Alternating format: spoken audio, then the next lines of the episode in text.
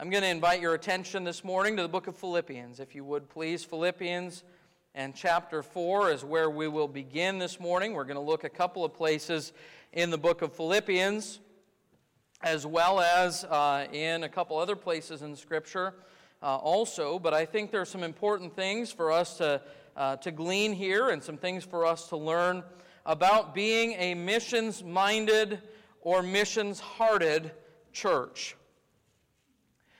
I'm thankful that the Lord over the years has given understanding uh, to this church, to each of us, uh, to understand that the work of missions is not just a work of uh, a few individuals out there who have a specific calling on their life and have surrendered uh, to leave this world and this life behind and to go and move their family to a foreign country and serve there, but really the work and the responsibility for missions rests squarely on the shoulders of God's people and those who are part of His churches, and that would include you and me. That we are uh, responsible, equally responsible for uh, this uh, calling that we have, the Great Commission to get the gospel to the lost of the world. I'm thankful for that. I'm thankful that we have the opportunity and the privilege to support what, around 30 missionaries and mission works uh, around the world and families who are going. I'm thankful for the heart that God has given to this church to support missions. But the reality is that there are not many churches out there today that are truly, uh, who can truly say that the heartbeat of the church is missions and, and proclaiming the gospel. But I believe that as we look in the Bible, we see an example of a church that, that could be said of them, that they were a missions hearted church, specifically in their relationship to the Apostle Paul and to his ministry. And so we're going to read about them beginning here in Philippians chapter 4. If you're able to stand, would you stand with me as we read the Word of God, beginning in verse number 10? Philippians 4, beginning in verse 10. Paul, writing to this church, says to them, But I rejoiced in the Lord greatly that now at the last your care of me hath flourished again, wherein ye were also careful, but ye lacked opportunity. Not that I speak in respect of want, for I have learned in whatsoever state I am, therewith to be content. I know both how to be abased and I know how to abound. Everywhere and in all things I am instructed both to be full and to be hungry, both to abound and to suffer need. I can do all things through Christ, which strengtheneth me. That verse has a little bit different meaning when you read it in context, doesn't it? Verse 14 Notwithstanding, ye have well done that ye did communicate with my affliction. Now, ye Philippians know also that in the beginning of the gospel, when I departed from Macedonia, no church communicated with me as concerning giving and receiving, but ye only. For even in Thessalonica ye sent once and again unto my necessity, not because I desire a gift, but I desire fruit that may abound to your account. But I have all and abound. I am full, having received of Epaphroditus the things which were sent from you, an odor of sweet smell, a sacrifice acceptable, well pleasing to God. And then he makes them this commitment, this promise from the Lord But my God shall supply all your need according to his riches and glory by Christ Jesus. You can be seated. Thank you for standing this morning. Last week, or over the last couple of weeks, we've talked about the, the purpose of the church. The fact that uh, God has given to us a great responsibility, that that is not uh, we're not here simply to uh, gather together and, and, and have fellowship and friendship, though that is a, a vital part of church life, and we ought to do that. We ought to, uh, our relationships here, really, in many ways, ought to be more meaningful than even our family relationships and, and those, that, eh, eh, those that would take place outside of here. I believe that we have a bond in Christ that supersedes much of uh, what the world has in regard to their relationships, but, but really our purpose as a church is not just fellowship. Fellowship. And, and really, our, the purpose of a church is not just edification and growth, even though that also is a vital aspect and important part of church life. But really, the purpose of a church is for the equipping of the saints that we would be able to leave this place and leave these four walls and accomplish that which God has called us to do to reach every person, every creature in the world with the gospel. That's why we exist as a church. It's the reason that Mount Zion Baptist Church exists is to fulfill and carry out the Great Commission in the world. We understand that to be true. But when we look back at the history of missions, if you will, the history of the Great Commission, there are several churches that I can think of that really come to mind, uh, specifically in the Bible, as great, Uh, uh, great centers of missionary endeavor. Uh, one of those, and, and certainly we couldn't have this conversation without considering the church at Jerusalem, right? After all, the church at Jerusalem was, was really that first church that Jesus started during his earthly ministry. And, and after his uh, death and his resurrection, they kind of settled there uh, in Jerusalem. And that's where they remained. And the church began to grow and, and explode in size. That was really the place where the Word of God, uh, from which the Word of God sounded out to the rest of the world. And so, certainly, that particular church is one that we need to consider when we talk about uh, uh, churches that were greatly used of the Lord in missions. Another one that comes to my mind, usually the first one that comes to my mind when I think about missionary churches in the scriptures, is the church at Antioch in Acts chapter number 13, where Barnabas and Paul were separated uh, unto, unto the work that God had called them, and they were sent forth from the church there at Antioch. And, and, and it was out of that church that they carried on uh, their ministries and Paul's missionary journeys. And we see their connection to that church continuing beyond just their sending, because at the end of each of their journeys, what did they do? They came back to Antioch and reported to that church what had happened. That was their home church, it was their sending church. But I think one church that gets overlooked, and yet maybe potentially the argument could be made maybe the most missions minded and missions hearted church in all the Bible is the church at Philippi. It was a church that, again, is not necessarily real well known, and, and you might even look at it and say, well, what did they really do in regard to missions? But Paul here kind of heaps some praise on them for being so sensitive and aware of the needs that he had in his own ministry and their uh, assistance in helping him in the work. And I want you to notice that he says in verse number 17, kind of a famous verse, he says, Not because I desire gift, uh, uh, not because I desire a gift, but I desire fruit that may abound to your account. So, what is he saying? He's saying that by their partnership with him, that the fruit of his ministry is also abounding to their account, right? That the, the things that he does and the, the work that he goes about to do, every soul that is saved, is a soul that they have uh, uh, been a part of reaching. Every church that is planted is a, a church that they've been involved in planting, even though they weren't necessarily the ones that were there. So he connects them. And he says that essentially, you have part, you have a stake in my ministry. And just a side note there, let me say to you, I hope that you understand that the missionaries that we support and that line the, their pictures and letters line the hallway over here to my left, these missionaries, they're not just people that we, you know, support and send a little money to and say, okay, you know, I guess we've done our job. These are people that we have chosen to partner with in the gospel. These are people and ministries that we've chosen to get behind and to say, as a church, we want to have a stake in what you're doing. We want to make an investment. We want to be involved. And, and folks, that ought to give us a sense of, uh, of some ownership, if I can put it that way.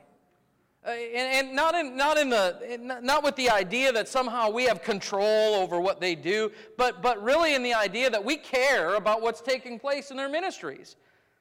If, if you give toward missions, those missions dollars are going to those families in particular and to their ministries directly. That's a blessing. But, folks, you ought to care. Uh, you, need to say, Boy, I'm, I'm giving money, I'm making this investment so that this ministry can go forward, and I have a part in that. And therefore, when they are carrying a burden, I'm carrying a burden.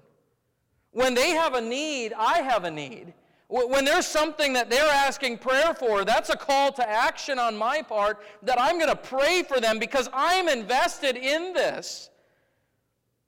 This church understood that, and Paul said, Hey, we're partners together in the gospel. There was a, a partnership there. I want you to notice, though, that, that he says in, in verse number 14 here of our text, he says, Notwithstanding, ye have well done that ye did communicate with my affliction. He talks about communication.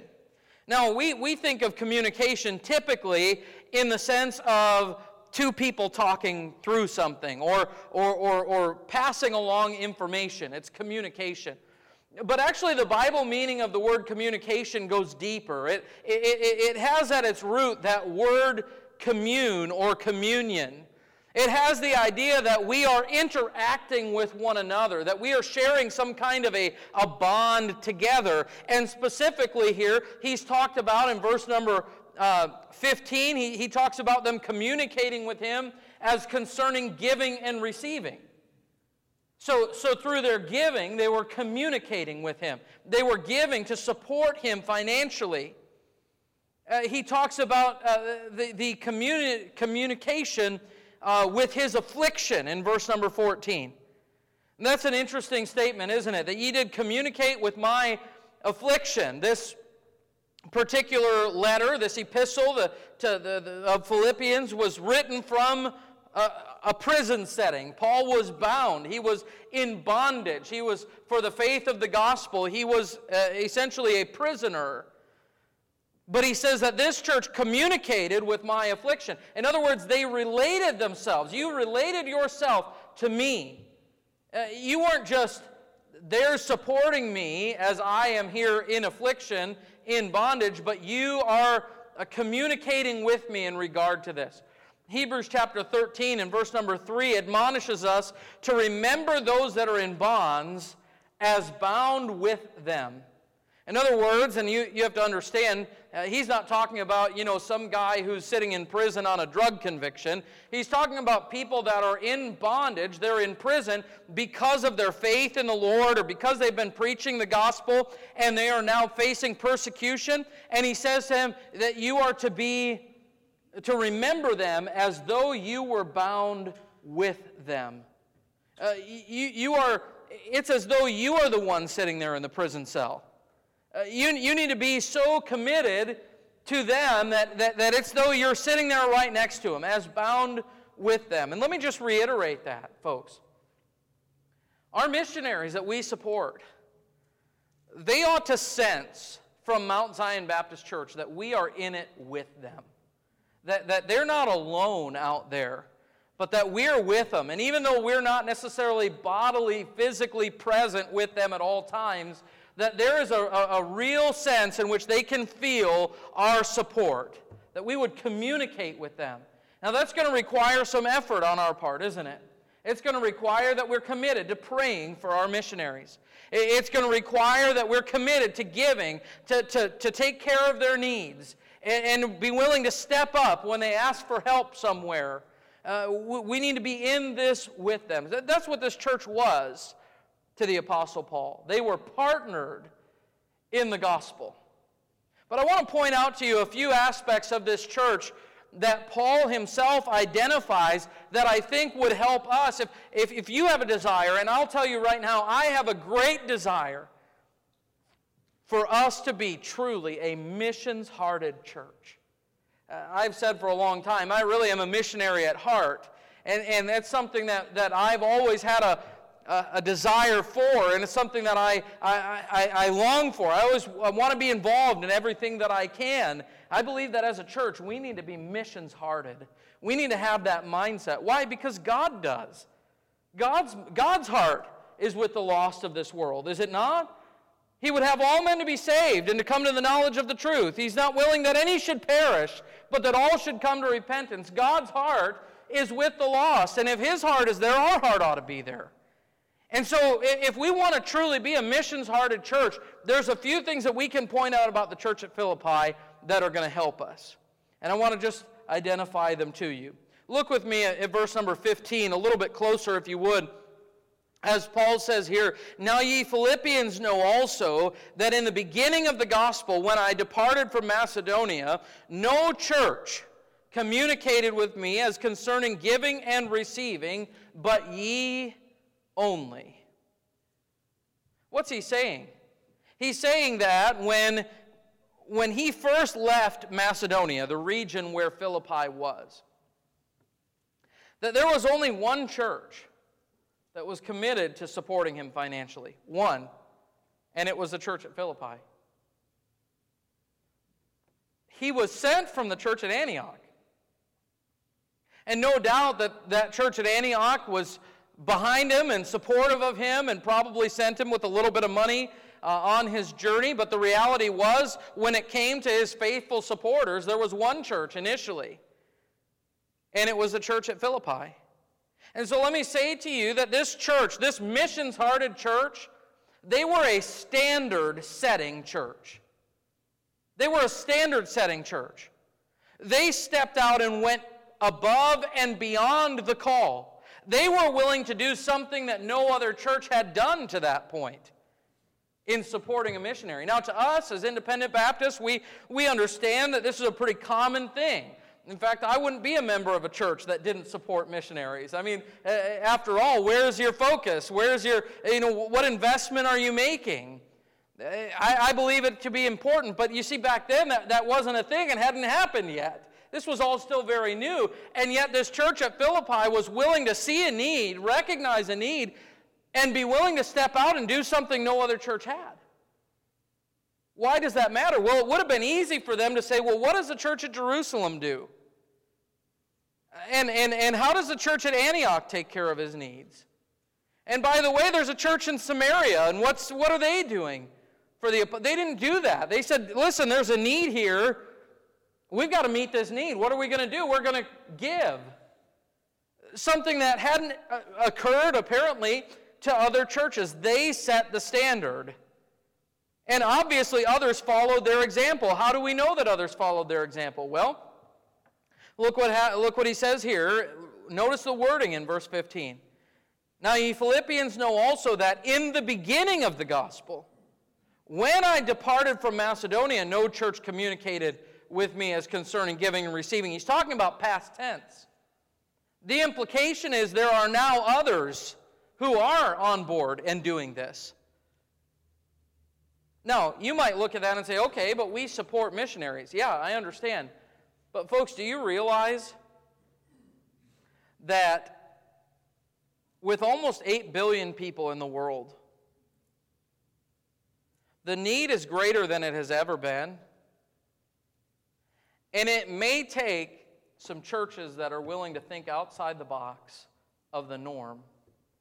I'm not, I'm not talking about outside the bounds of Scripture, outside the box, inside the book, okay? It may take some churches that are willing to say, well, I don't know if anyone's ever done it like this before. We're going to do whatever is necessary to make sure that the work is being accomplished. You see, it's easy for us to follow the example of what others have done, but are we willing to be trendsetters?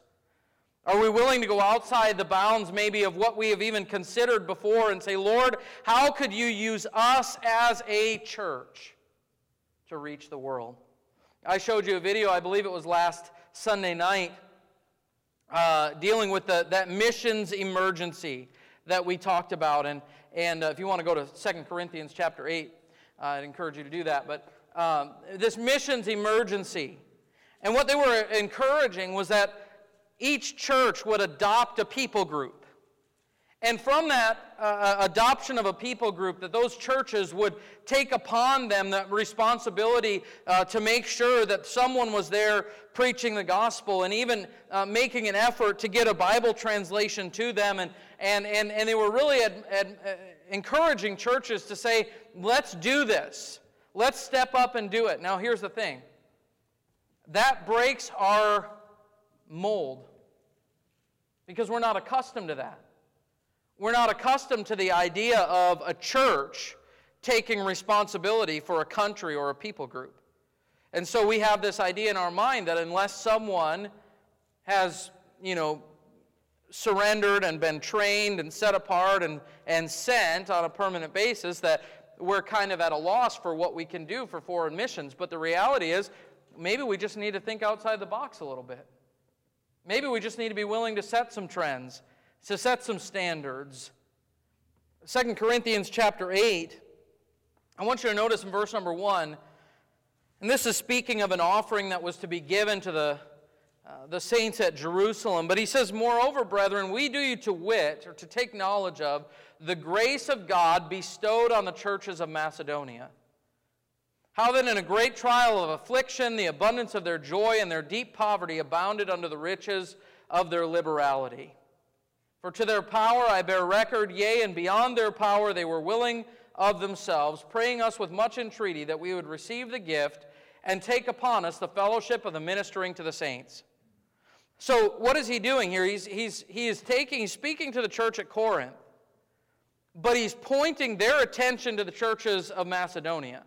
Now, the churches of Macedonia, there, there were probably a lot more that we don't know of today, but there were at least these. We know that the church at Thessalonica was in the region of Macedonia. The church at Berea, that was in the region of Macedonia. And the church at Philippi. Those three would be the churches of Macedonia. And what is Paul doing? He's pointing the attention of the Corinthians back to these churches, and he's saying, I want you to take knowledge and take note of what they have done.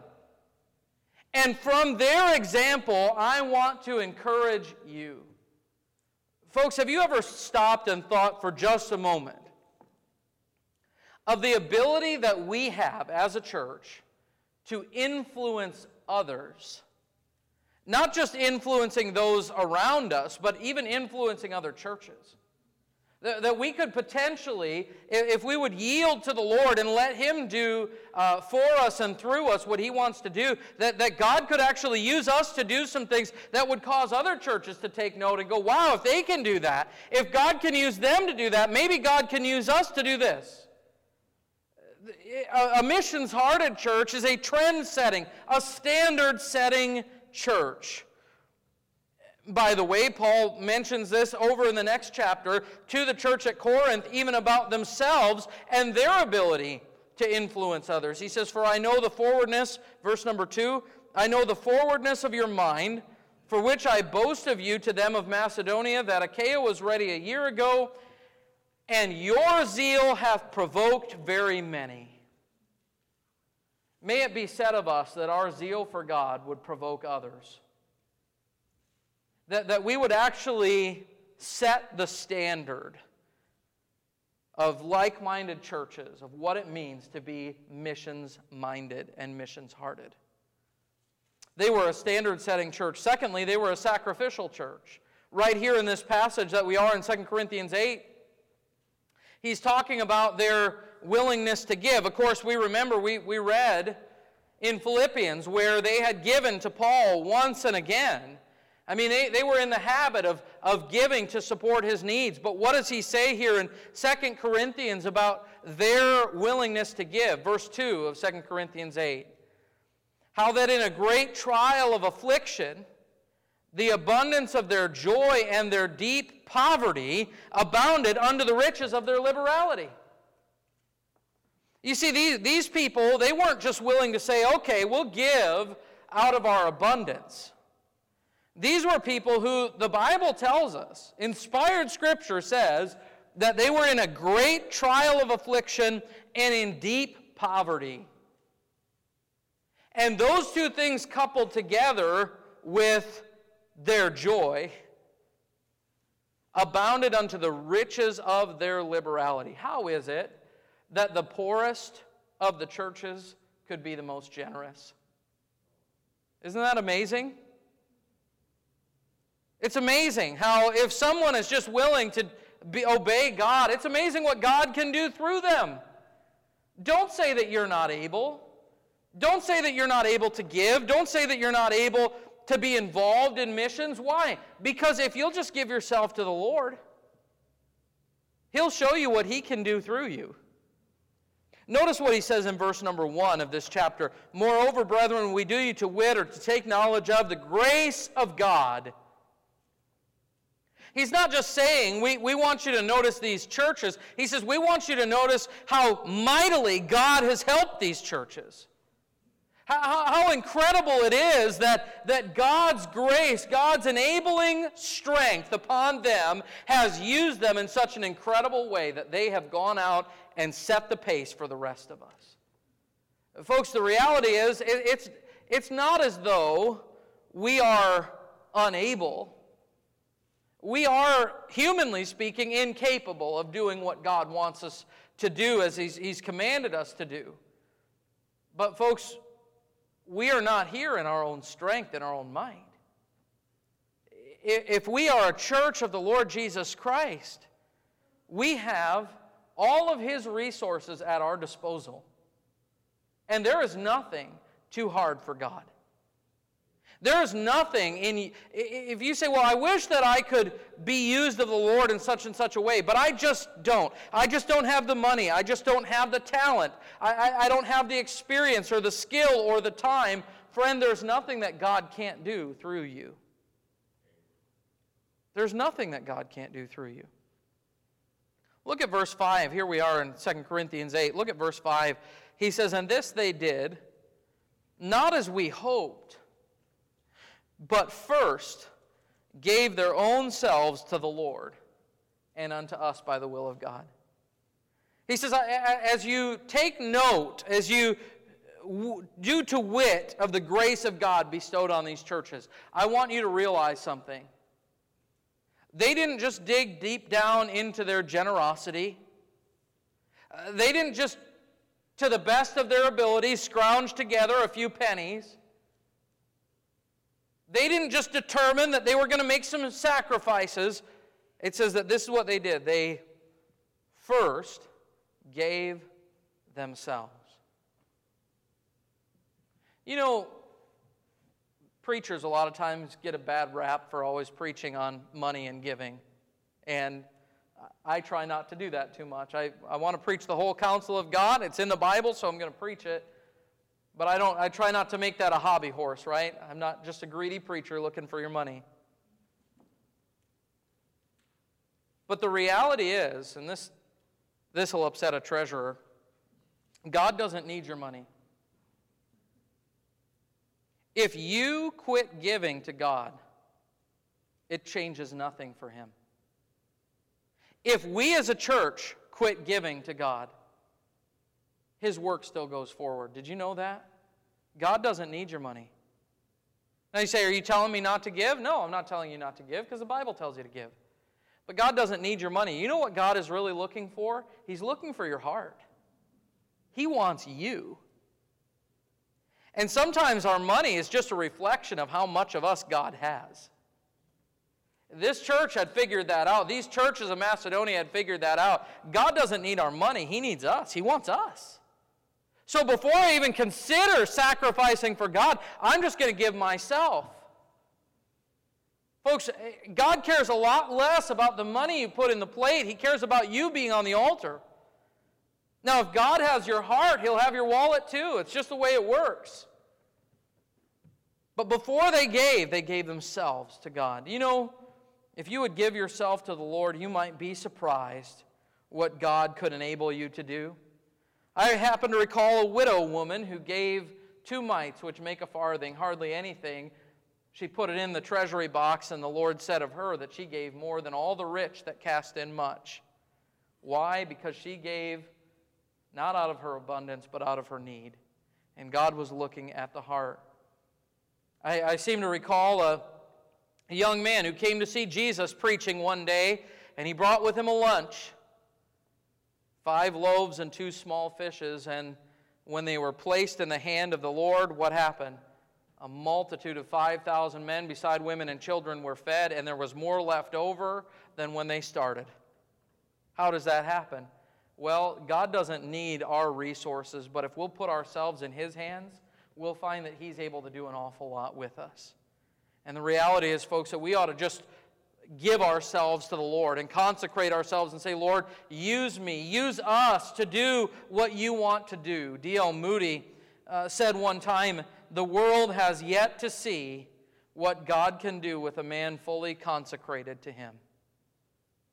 Folks, I, I by God's grace, I want to endeavor to be that man. To be fully consecrated to the Lord, willing to do whatever he wants and just yielded to him. And folks, if you'll do that, young people, if you will do that, give yourself to the Lord and say, Lord, here, here am I. I might not have much to offer. I don't have a lot of money. I don't have any experience. I don't have any skill. Fine, just give yourself to the Lord. He can use you. The church of Philippi had figured that out. They were a standard setting church, they were a sacrificial, sacrificial church. Thirdly, let me say this as a missions hearted church, they were a sending church. They were ascending church. Go back with me to the book of Philippians, if you would, in chapter 4, Philippians 4. I want you to, I want to introduce you to one of probably my favorite uh, unknown character in all the Bible. Uh, this is a man that's not very well known at all, but his name is Epaphroditus. Anybody know who Epaphroditus is? One, my son. All right, very good. I've told him about him. All right, here's there. You know, there's a lot of names in the Bible that we know, right?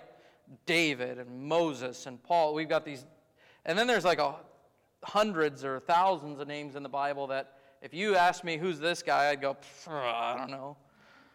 I just read through First Chronicles in my Bible reading, and those first few chapters, my goodness gracious, how did those poor kids ever learn to spell their names? There's lots of them, right? Well, Epaphroditus. I want you to notice verse 18, but I have all and abound and am full, having received of Epaphroditus the things which were sent from you, an odor of sweet smell, a sacrifice acceptable, well pleasing to God. So he's, he's talking to this church at Philippi, and he says, Hey, by the way, I got the care package you sent. Epaphroditus brought it to me. Hmm, okay, so this is a man in the church at Philippi.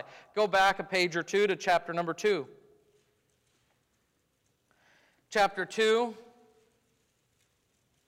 verse 25. He says, Yet I supposed it necessary to send to you Epaphroditus, my brother and companion in labor and fellow soldier, but your messenger, and he that ministered to my wants. For he longed after you all, and was full of heaviness, because that ye had heard that he had been sick. For indeed he was sick nigh unto death. But God had mercy on him, and not on him only, but on me also, lest I should have sorrow upon sorrow. I sent him therefore the more carefully, that when ye see him again, ye may rejoice, and that I may be the less sorrowful. Receive him therefore in the Lord with all gladness, and hold such in reputation, because for the work of Christ he was nigh unto death, not regarding his life, to supply your lack of service toward me. All right, so here's what we find. Here's this man, Epaphroditus. Those are the only times, to my knowledge, his name is mentioned in the Bible. Epaphroditus was a man, a member of the church at Philippi. And he had been sent from the church at Philippi to minister to Paul and care for his needs. The, the wording that Paul uses is that, that he was there to supply your lack of service toward me. It wouldn't have been possible for the entire church at Philippi to accompany Paul in his travels, right? That, that, that wouldn't be logistically reasonable. And so here Paul is out there ministering and serving, and the church at Philippi is going, Boy, we wish we could be there with him. We wish we could help him. We wish we could be there to take care of some of his needs. Let him know that we've got, he's got people, he's not alone out there. But obviously, we can't go. So here's what they did they chose a man. A man from among their number. A man who was not well known and to this day is not well known. But they sent him not as a church planter, not as a preacher, not as a uh, uh, you know someone who's going to go out there and and, and, and set the world on fire, but they sent him as a minister, a servant. He was there as their representative, helping as a missionary's helper. That's what he was. Apparently, along the way, this man, Epaphroditus, grew ill. That happens sometimes on a foreign mission field. Uh, conditions aren't always good, and things are different, and your body doesn't always respond to things well. And, and there was an illness that overtook him almost to the point of death, and he had to be sent home. But as he was sent home, I want you to notice what Paul says of him. Look at verse number 29. Receive him, therefore, in the Lord with all gladness, and hold such in reputation, because for the work of Christ he was nigh unto death. He says, Epaphroditus, you know what he was doing? He was doing the work of Christ. You might be here and say, Well, you know, I've never been called to go to a foreign field. What, what could I do? Well, maybe you could go and be a blessing to a missionary. Maybe you'd be willing to take a little time off, a little vacation from your work, and go spend a week somewhere just assisting, just helping, just being a blessing. Just going along, tagging along with them, praying with them. Maybe there's a lady here that'd say, you know, I'd, I'd be willing to go and, and maybe help a missionary's wife and just help take some of the load off, help her with the kids, or do a little laundry or something of that nature, and just be there to encourage her, be a friend that she can talk to. I mean, it's not much. No, that's the work of Christ. It's the work of Christ. I find it interesting that he says in verse 25, I suppose it necessary to send to you Epaphroditus, my brother and companion in labor and fellow soldier. I mean, Paul puts him on that level, doesn't he? he he's just like me. And then he uses this term. He says, But your messenger. Epaphroditus is your messenger. Do you know what that word messenger, the, the Greek word behind the word messenger, you know what it is? Apostolos. It's the word that we get apostle from. Paul said Epaphroditus was an apostle. Oh, not in office, not in gifting, but in the sense that he was sent from that church, and it made a difference in the ministry that God had for him. Friend, I just want to say to you there's probably a whole lot more that you could do for the Lord in missions than you realize you could. And God doesn't always see things like we do. They sent him. They sent him. Now, folks, I, I'm praying, and I hope you're praying with me, from this church that God will raise up some men who will surrender their life, who will yield, and will say, Here am I, send me. I'm praying that God would send forth from this church families who will carry the gospel around the world, who will give their life and be willing to leave behind some of the things of this world, leave behind a job and family, and say, you know, I'm going to go and, and serve God and reach people for the glory of the Lord. I'm praying that God does that. But whether it be in that sense or, or just in the sense that, you know what, we're going to partner with missionaries, we're going to help them, we're going to be involved in their work, friend, we ought to be sending. It's famously been said, and it's kind of a, uh, somewhat of a cute statement, but there's a lot of power in it as well, that the, uh, the, the value of a church is not measured by its seating capacity, but rather by its sending capacity.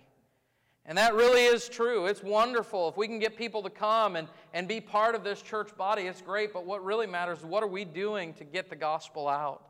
Are we sending forth laborers?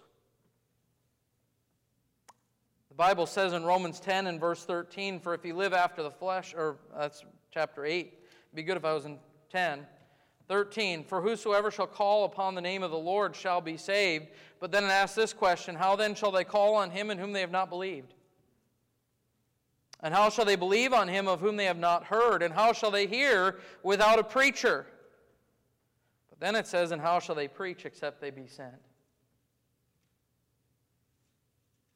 Do you know where a lost soul's salvation, somewhere over in who knows where in the other part of the world, do you know where it's going to start if they're ever going to be saved? Right here. They got to be sent, they have to go. I hope that we're willing to go. I hope that we're willing to send. And maybe we would say, well, I'd, I, I'd be glad if the Lord had used me like an Apostle Paul. Or maybe you'd be willing to say, I don't know if I can be Paul, but I'd sure be an Epaphroditus. I'd be willing to do whatever God wants me to do. Acts chapter 8 tells us that the church at Jerusalem was scattered upon the persecution of Stephen, except the apostles. That church of thousands of people had to disperse because of persecution. The only ones that remained in Jerusalem were the apostles, the preachers. And then you know what it says? Then they that were scattered abroad went everywhere preaching the word. It wasn't the apostles that carried the gospel forth out of Jerusalem, it was the members like you. They went and they preached, and God used them. And friend, God can use you. They were a standard setting church, they were a sacrificial, sacrificial church. They were a sending church, and then fourthly and lastly, they were a supplicating church. Let's go to Philippians chapter 1 very briefly. Philippians 1. They were praying for Paul and his ministry. I want you to notice in verse number 12 Speaking of his bonds, speaking of the fact that he's in prison, he said in verse 12, But I would ye should understand, brethren, that the things which happened unto me have fallen out rather unto the furtherance of the gospel. But look down in verse number 19.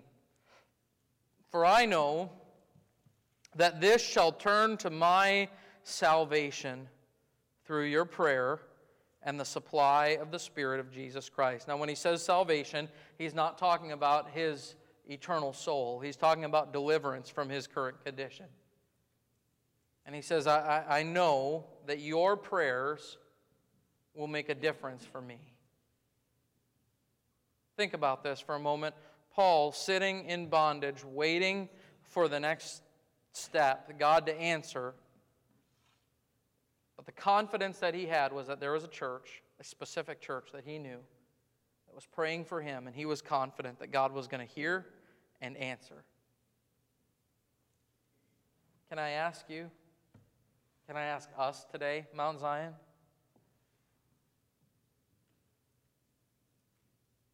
If our missionaries had only one church that they could count on to pray for them, could they be confident that there was a church praying for them? If we were the only ones, so it's so easy, so often, just to look at others and say, you know, there's plenty of other churches out there. Maybe most of our missionaries have 30, 40, 50 churches that partner with them. Okay. But how about us? Can they count on us? Do you know what's going on in the lives and ministries of our missionaries? Do you pray for them? Do we hold them up before the Lord? Paul, Paul was confident of this. He said, I, I know that this shall turn to my salvation through your prayer. I know you're praying for me. We've got missionaries that we support in the Middle East, places that are really falling apart their family is in danger. We've got a missionary that we support in China, and he is in constant danger because of the message that he carries. We support Larry and Linda Morgan over in West Africa who've been dealing with all kinds of legal issues and false accusations and problems for years and have remained faithful. We've got missionaries that have been waiting to try to get back into their fields of service, but are waiting on visas and all kinds of things that we could talk about. There are burdens, there are needs. Can they count on us to pray for them? If not, can we honestly say that we are a missions hearted church?